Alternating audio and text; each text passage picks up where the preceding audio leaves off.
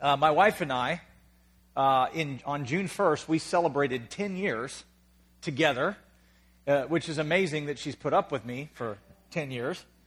But we, we went to uh, Colorado and, and uh, we went to the mountains. And it was awesome. And, and Genesis chapter 22 will be our text.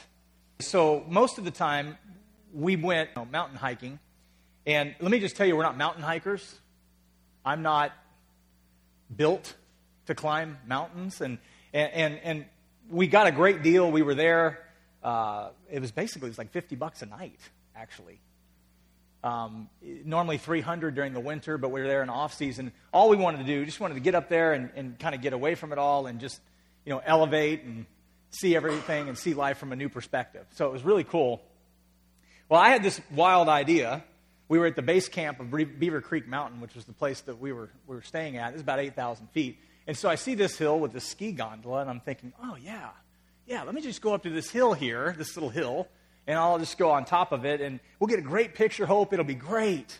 Well, meanwhile, the hill's like this, and my legs were on fire. I mean, I, it was, it was, I mean, it was literally, it was, you know, that kind of, that, and then you're in higher elevation, and we really weren't prepared for that. So we get up to the top of the hill, and we realize that's not the summit. And, and hikers would call you, they would call that a false summit.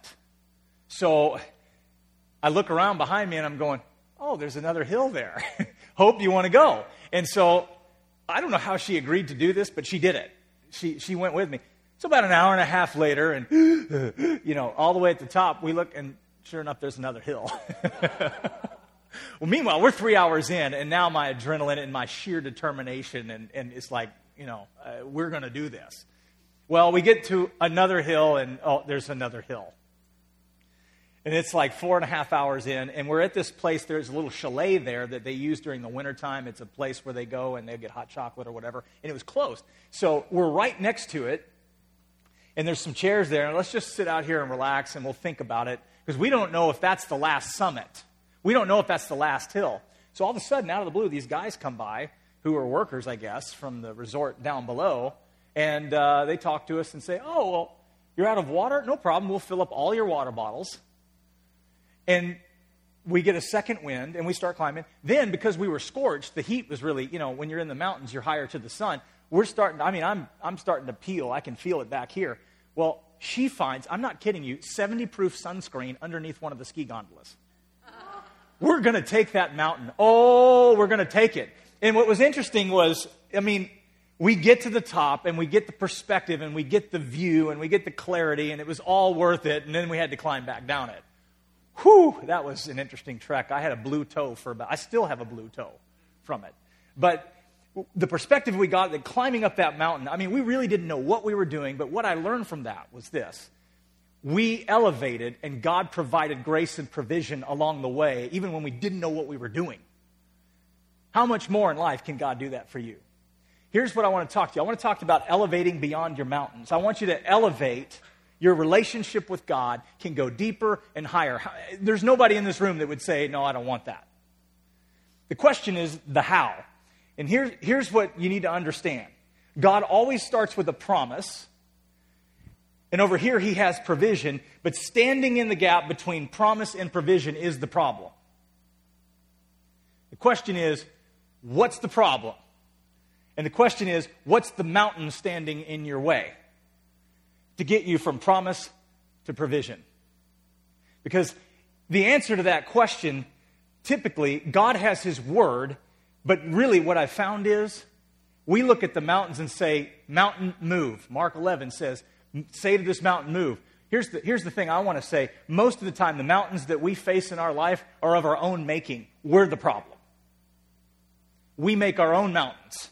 And God wants to deal with us, and He wants to elevate you to a higher level. So, Abraham, as I mentioned, Genesis chapter 22, let me set this up uh, about six chapters prior to that, God has conferred blessing on Abraham.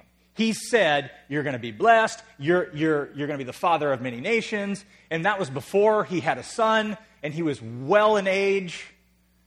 And God, six different times, gave him the blessing, and things began to come to pass. He actually did get the son. His name was Isaac. And so they have a lot of momentum, but now we come to chapter 22, and God has another level that he wants to take him through. Genesis chapter 22, verse 1. Now it came to pass after these things that God tested Abraham and said to him, Abraham, and he said, Here I am. Then he said, Now take your son, your only son Isaac, whom you love, go to the land of Moriah and offer him there as a burnt offering on one of the mountains of which I shall tell you. So Abraham waited 17 weeks and decided he thought he might saddle his donkey. Abraham rose early in the morning and saddled his donkey and took two of his young men with him and Isaac his son. And he split the wood for the burnt offering and arose and went to the place of which God had told him. Then on the third day, Abraham lifted his eyes, saw the place afar off, and Abraham said to his young men, Stay here with the donkey. The lad and I will go yonder and worship, and we will come back to you. So Abraham took the wood of the burnt offering, he laid it on Isaac, his son took the fire in his hand and a knife, and the two of them went together. But Isaac spoke to Abraham, his father, and said, My father. He said, Here I am, son. And he said, Well, look, the, the fire in the wood, but wh- where's the lamb? Uh, where's the lamb for the burnt offering? And Abraham said, My God, my son, God will provide for himself the lamb for a burnt offering. So the two of them went together. Then they came to the place of which God had told him, and Abraham built an altar there and placed the wood in order. And he bound Isaac his son and laid him on the altar upon the wood. And Abraham stretched out his hand and took the knife to slay his son. But the angel of the Lord called to him from heaven and said, Abraham, Abraham. So he said, Here I am. And he said, Don't lay your hand on the lad or do anything to him. For now I know that you fear God, since you have not withheld your son, your only son, from me. Then Abraham lifted his eyes and looked, and there behind him was a ram caught in a thicket by its horns. So Abraham went and took the ram and offered it up for a burnt offering instead of his son. And Abraham called the name of the place, The Lord Will Provide. As it is said to this day, In the mount of the Lord it shall be provided. Then the angel of the Lord called to Abraham a second time out of heaven and said, By myself I have sworn says the Lord, because you have done this thing and have not withheld your Isaac, your only son, blessing I will bless you, and multiplying I will multiply your descendants as the stars of the heaven and the sand which is on the seashore, and your descendants shall possess the gate of their enemies. In your seed, all the nations of the earth shall be blessed because you have obeyed my voice. The way this typically gets preached, it's always from the perspective of Abraham. Here's what I also want to throw this at you Isaac also complied. Jewish scholars will, add, will, will show you. When I grew up, I thought Isaac was probably like two or three years old. A lot of times you see that. Most scholars believe he was 25 to 30 years of age. That means he was strong. That means dad was probably 115, 100. He was in his hundreds, right? Now think about that. Isaac was a type of Christ who willingly. So we talk about Abraham's faith, but are you seeing Isaac's faith here? His obedience. They went up there together. And here's the, here's the, the thing about that. On the other side of that, they both got blessed. But Isaac had the right to ask God, whoa, or ask his dad, uh, where's the lamb? How many of you asked questions about the provision before you got there? Remember this, and here's the key point the test reveals our trust. The test reveals our trust. See, a lot of times people think, well, if I do this, I'll be blessed. What God told Abraham many times before is, no, no, no, no, no, no. You're already blessed. Believe it, walk in it, and you'll obey it. But we get it flipped. We say if we obey, then we'll be blessed. But isn't that works theology? I do this, God blesses me, right? No, no, no, no. Jesus Christ died on the cross and made you the blessed. When you receive Christ, you receive the blessing of Abraham. This is foundational because it'll change the way you think and how you approach and how you obey God. The provision was already satisfied on the cross. So you are, if you're a Christ follower and you have received Christ, you are already blessed. Now, get up, elevate to your mountain and walk in it and get your provision. Can I get an amen? Get it. It's yours. Well, you say, Well, I don't feel blessed. I don't care how you feel. Get it. Walk in it because he's going to give it to you. And here's the thing well, Ryan, how can you preach that? My circumstances don't line up with that. Well, do you think that Isaac said the same thing to Abraham on the way up the mountain? Uh, where's the provision? I want you to chew on that as I go through this. Remember this there's the promise, there's the provision, but then there's the problem. And all throughout the Bible, you hear God talk about mountains and mountains. And sometimes He asks us to go around those mountains. Sometimes He says, Speak to that mountain, Mark chapter 11. And sometimes He says, You climb that mountain, get a new, fresh perspective from Mount Moriah, and watch what I provide. The key is the test reveals your trust. So, what is the test? Well, here's the test the test is what is most precious to you. What is most precious to you? What are your Isaacs in your life? Faith and trust are the power, power twins. Okay? They're the power twins faith and trust. I want you to remember that back in verse 5, Abraham said, We will come back. We will come back. He told the lads, go back to verse 5. We will come back. He didn't say, I'll come back. He said, We. Ladies and gentlemen, that's faith talking. That's faith. That's saying something's going to happen. God's going to provide. I don't know how, but He just told me to do this. He told me to do what? He told me to do what? He told me to leave this job that pays me all this money. He told me to do what? Come out, come out, come out, come out. I've got something better for you. But we want to know the outcome before we go through the test. Does anybody relate to this? What is the test? Here's a few of the things. What is most precious to you? Is it possessions? Is it a loved one?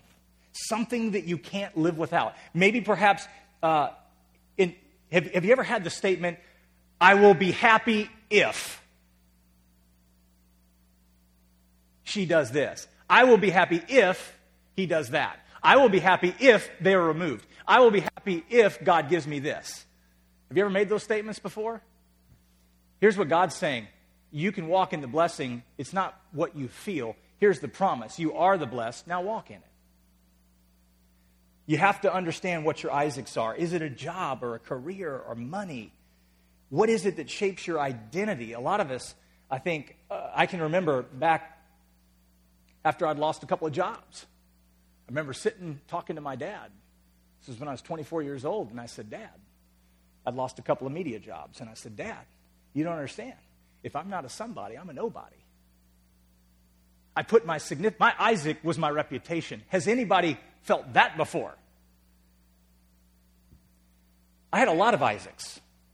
What was most precious to me was people's opinions. Or what was most precious to me was success and fame and stature and I need to be at ESPN by the, by, by, by the time I'm 30 and booyah and all that. And you know what? I, when I got a revelation that I needed to lay some Isaacs down, God began to bless me in ways that I couldn't possibly imagine.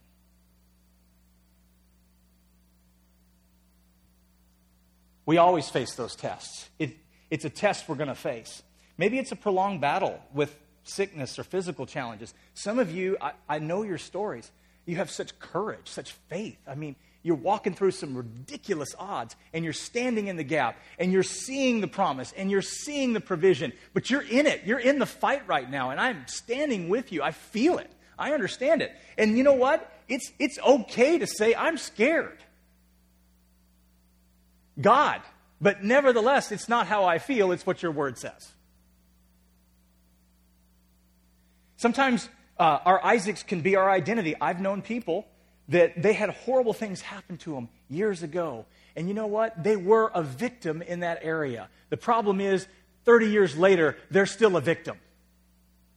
And that becomes their identity, and that's their Isaac. That's how they relate to people. And they don't want to lay it down. And God's saying, Do you want to be healed? And they're saying yes, but they want to stay a victim. You understand what I'm saying?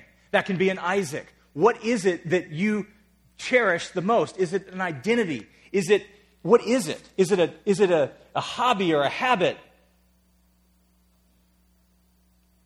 Maybe it's self sufficiency. Maybe it's, maybe it's, you know, intellect. Maybe it's you just want to be the smartest guy in the room. Can I tell you, there's nobody here that's the smartest guy in the room. The smartest guy in the room is Jesus. We all need him, right? What, what is our Isaac's?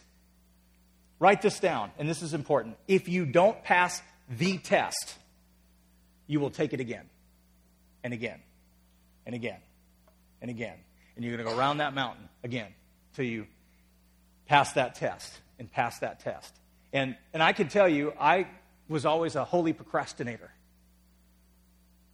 I would, I would when, I take te- when I would take tests, I would wait till the night before. I know none of you did, did this, but like in college, I would wait till the night before and I would just cram and cram and cram and cram and like memorize, memorize, memorize.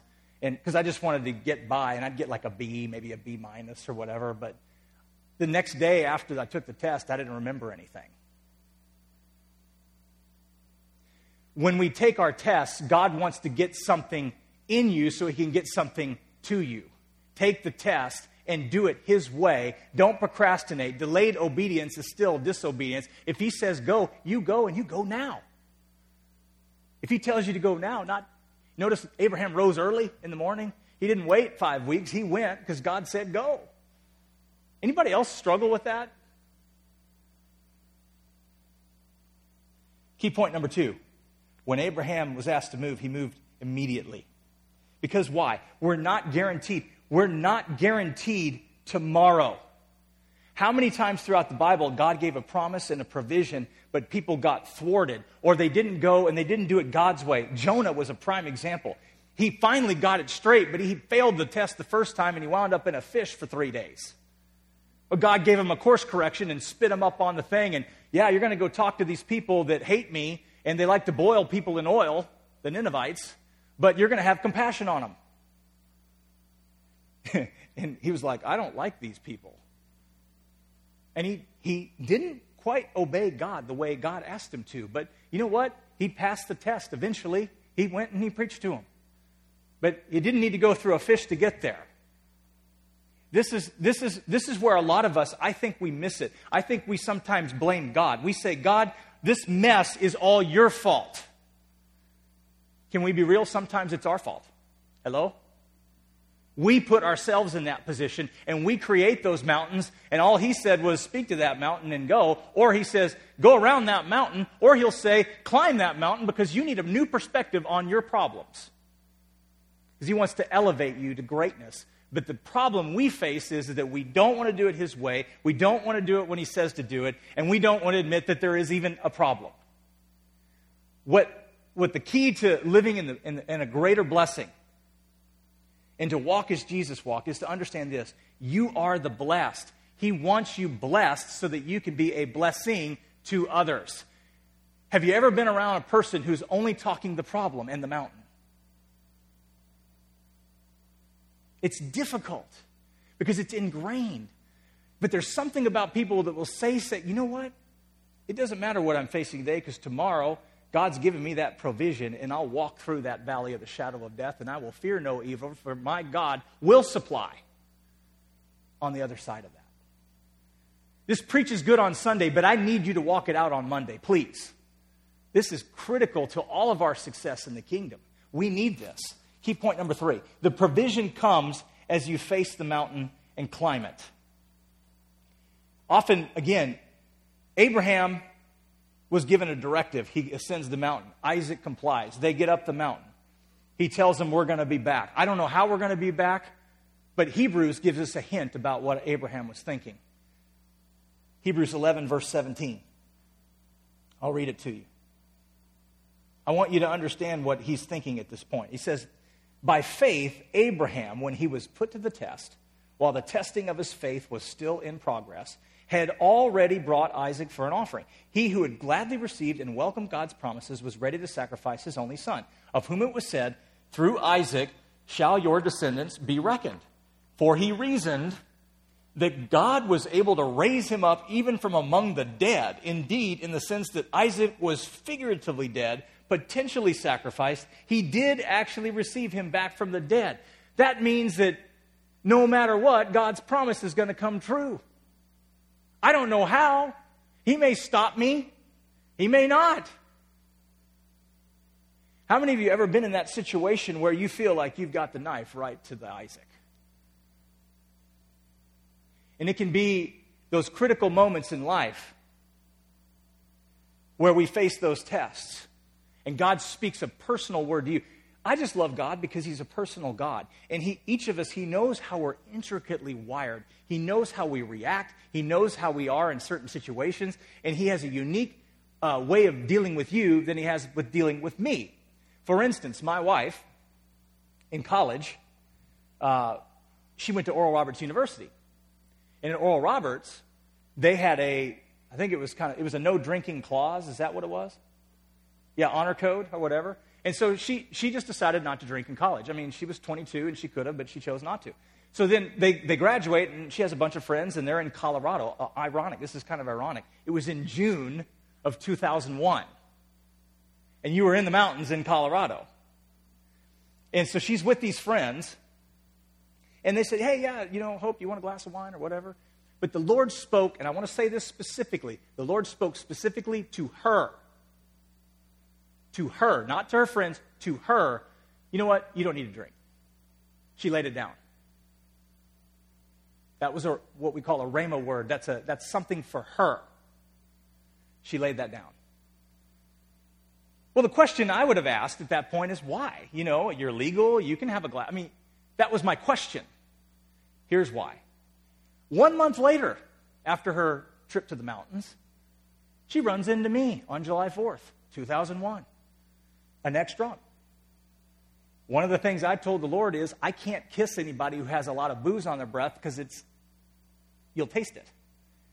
I mean, think about it. And, and so I just said, Lord, I can't, you know, I, I just can't marry anybody who drinks. So you're going to have to, well, I run into her. She made that decision. Here's what I would challenge you. No matter, she, she's the most awesome looking lady. I, you know, I, I was blessed beyond measure, but I would not have married her if she was a drinker for me because I couldn't drink because I would wind up dead because I was a drunk.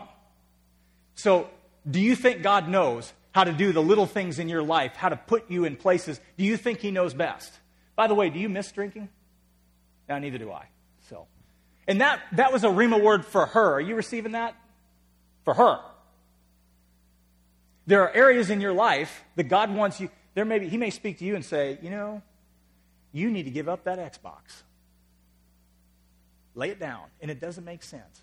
But maybe it's because you spend 45 hours a week on that Xbox. Or whatever that Isaac could be. Here's the thing He knows us better. And we all want to walk by faith and we want to see God move in the big things. But I'm going to tell you if you don't pass the test in the little things when He's speaking to you, how can He trust you with big things if you don't even want to listen to Him in the little things? The, the most awesome journey with God I've found is, is that you never know what's going to happen next. You never know. But Hope made that decision and she obeyed God, and we have four beautiful kids as a result of it. Here's another example, since we're on the subject of mountains. There was a mountain climber, and they were part of a team that went to, uh, you know, I know in Colorado there's like they call them 14ers. They're 14,000 feet above sea level. And uh, so th- there's, there's a number of them in Colorado. Anyway, to summit that in, in places like the Himalayas and, and others where you're way above that, um, they go in teams and, and then they, they camp for the night and, and then they go to sleep and then they, they try to reach the summit when, when the conditions are there. Anyway, there's this, there was this guy, part of the team. So they're at, the, they're at that point where they're right, they're right at the summit. They just, they've got to take it the next day. Well, it gets dark.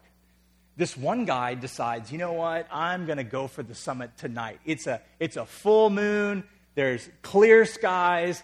Uh, I want to be the first to take it. So he goes it alone. He goes, starts going up, and things are going good. He can see it. He can see the summit until all of a sudden clouds start coming over the horizon and block the moon and now the light's getting less visible. And now all of a sudden, he hears the snow storm coming. And now all of a sudden, as he's climbing up, he, he puts himself into this rock, and this rock, what they call rotten rock, he, he slips, and now he's dangling from his rope. He's dangling. falls. He can't see anything, he can't hear anything, he's freezing. Because he hauled off and went up alone, and he, he, he's, he's dangling. All of a sudden, after a while, he hears this still small voice. He says, says this, says, cut the rope.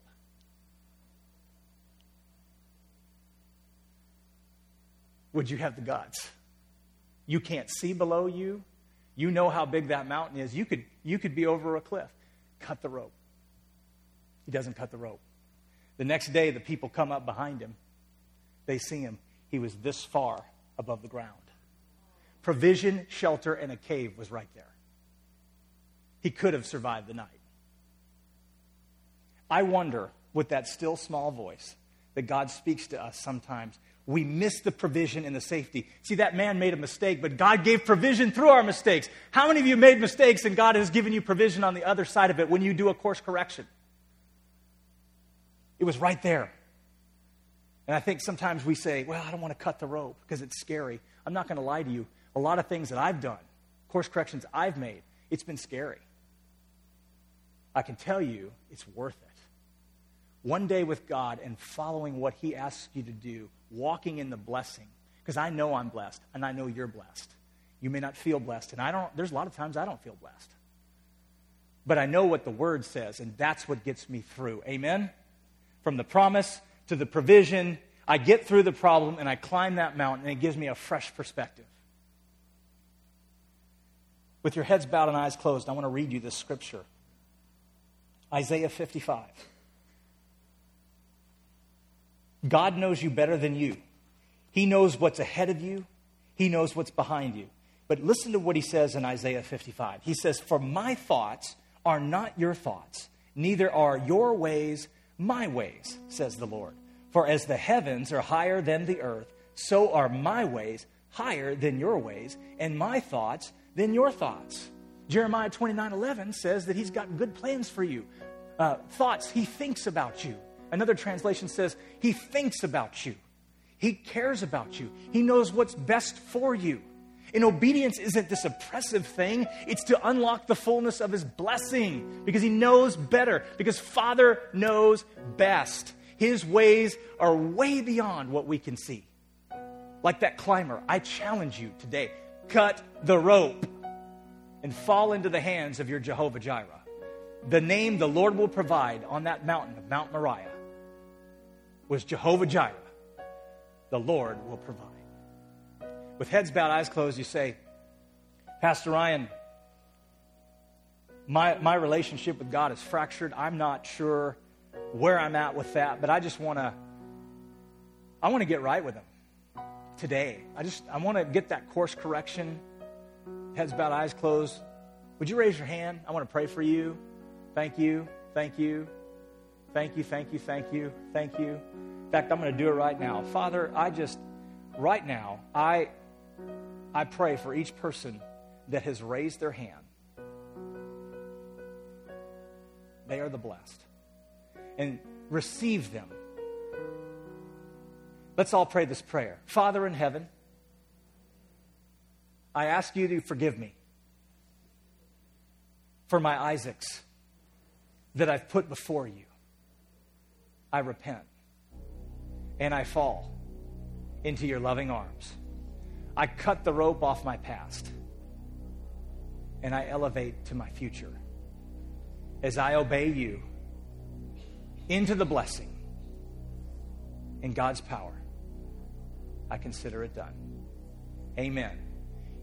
If you said that prayer for perhaps the first time or made a, re- a commitment to Christ, feel free to go back to the Welcome Center, pick up a, a Bible and some other gifts that we may have for you. We want to encourage you to do that and to deepen your walk. Amen. God bless you, and we'll see you next week.